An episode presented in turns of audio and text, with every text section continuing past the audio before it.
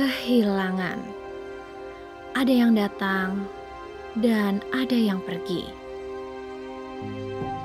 Itu adalah sebuah siklus dalam kehidupan yang akan terus berlangsung. Setiap kedatangan dan kepergian akan memiliki kenangan, apakah itu menyakitkan atau menyenangkan. Tergantung diri kita bagaimana menyikapinya.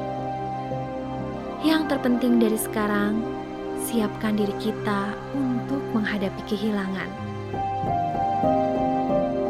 Karena cepat atau lambat akan terjadi. Kehilangan akan terus ada dalam hidup kita. Jadikanlah kehilangan sebagai teman untuk selalu mengisi lembaran cerita kita.